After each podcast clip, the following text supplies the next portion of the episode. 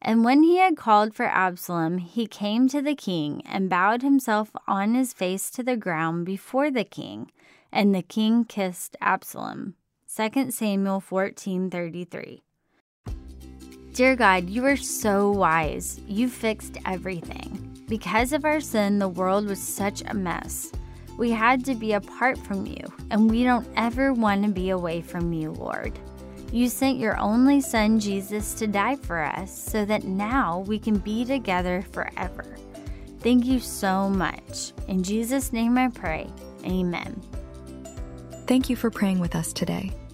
The Kids Bible in a Year podcast is sponsored by Little Passports, delivering monthly activity kit subscriptions that help kids explore the world, cultivate curiosity, and discover new interests, with hands on crafts and activities in cooking, science, crafts, and more all with a unique cultural twist. Visit littlepassports.com slash blessed to learn more and save 20% with code BLESSED.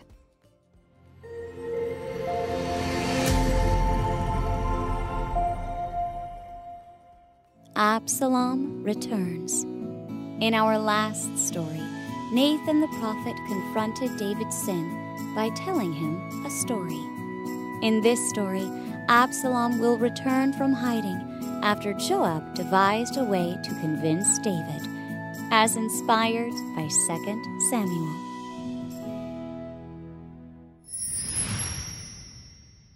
Hi there, it's Julia Sadler. I'm so glad you're here today for the Kids Bible in a Year podcast. Let me set the stage for you before we dive into this story. David has many children at this point, and not all of them get along very well. Absalom, David's oldest son, killed his half brother Amnon because he did something bad to his sister. Because of this, Absalom was forced to leave the country. And even though Absalom did something really bad and would continue to do bad things, David would still love him. In this story, Absalom returns, and we're going to learn a big word, but I won't spoil it for you just yet. Listen closely to this story and find out what happens when someone plays a big trick on David. Let's listen. During Absalom's three years in Geshur, Joab became aware that deep down David still had great love for his son. So Joab devised a plan to spark some action in David. He instructed a woman named Tekoa to go in to David and pretend to be in mourning. So she did. When David asked her what the problem was, she said, I'm a widow, and all I had left were my two sons. They got into a fight in the field, and one killed the other. Now my family is demanding for vengeance and for the son who is still alive to be killed. Please help me, King. He is the one spark that's still in my life. When David heard this news, he reassured the woman that this situation will be handled and she won't have to worry any more about being bothered by family. When he says this, the woman exposes her hand and asks David why he has put his country in the same scenario. David then realized that Joab was the mastermind behind this entire performance and sends for him. When Joab arrived, David told him to go and fetch Absalom for him and bring him back home to Jerusalem.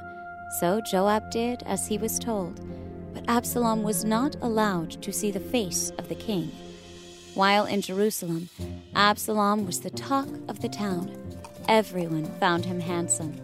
But even with all of this attention, all Absalom wanted was to see his father. So for two years, Absalom continued to ask Joab to grant him permission to see his father, and for two years he was denied every time. Absalom then decided to take matters into his own hands and instructs his servants to set Joab's field on fire. This caught Joab's attention, and he asked what Absalom wanted.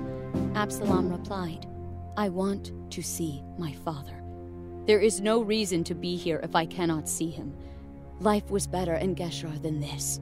Joab saw this, and he finally agreed to allow Absalom to see his father.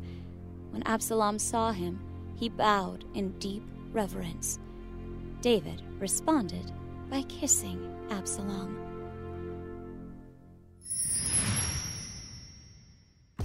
Together again. What a great ending to today's story.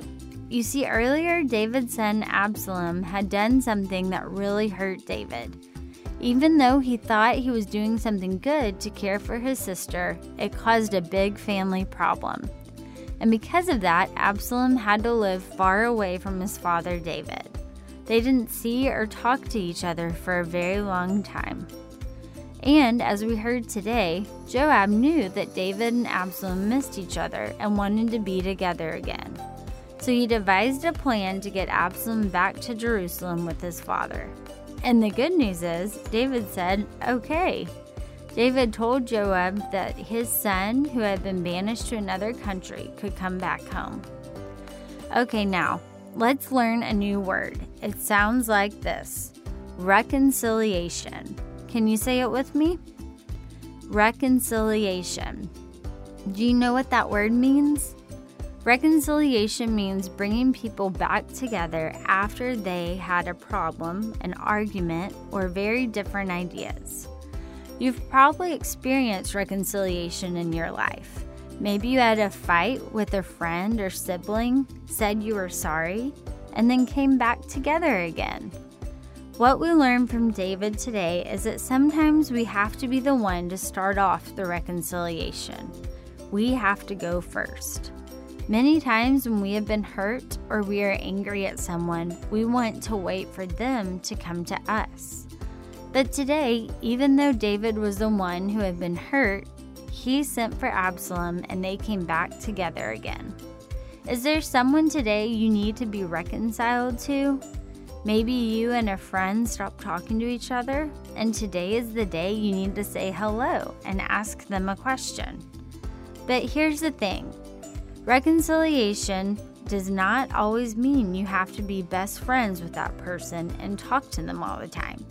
It just means that you choose to forgive and you are no longer angry with each other. And here's the best thing about today's story like Absalom and David, you and I have reconciliation with God. It's true. Because of our sins, we were banished from God, kind of like Absalom was banished to another country. But like David, God started off the reconciliation when he sent Jesus to earth to take away our sins on the cross. And because of that, we have a friendship with God again. We are reconciled to him even more than friendship, we are adopted into his family as his children and get to spend forever with him. Now that's reconciliation. 2 Corinthians 5:19 says this: God was in Christ, reconciling the world to himself, not reckoning to them their trespasses, and having committed to us the word of reconciliation. That means that through Jesus, God brought his children back to him. And not only does he want reconciliation with us, he wants us to have reconciliation with each other. Just as David kissed Absalom and was happy to see him, God loves you so very much and is so glad to have you as his child. Maybe right now in your heart, you can tell God, Thank you for coming to get you and being your friend. You can tell him thanks for showing us what reconciliation is all about. I'm glad you're with me today. Thanks for listening. Next time, things change once again. Absalom is after that crown, and another big battle is headed our way. I hope you'll come back to hear about it. But wait, after another great story about David, we can't forget to say this The Bible is the best story ever told. It's God's story to you, and it's all true. Love our podcast? Subscribe for the latest episodes and help kids and parents explore God's Word with Kids Bible in a Year. Thanks for listening to Pray.com's Kids Bible in a Year. For more inspiring stories and wisdom to last a lifetime, download the Pray.com app for free today.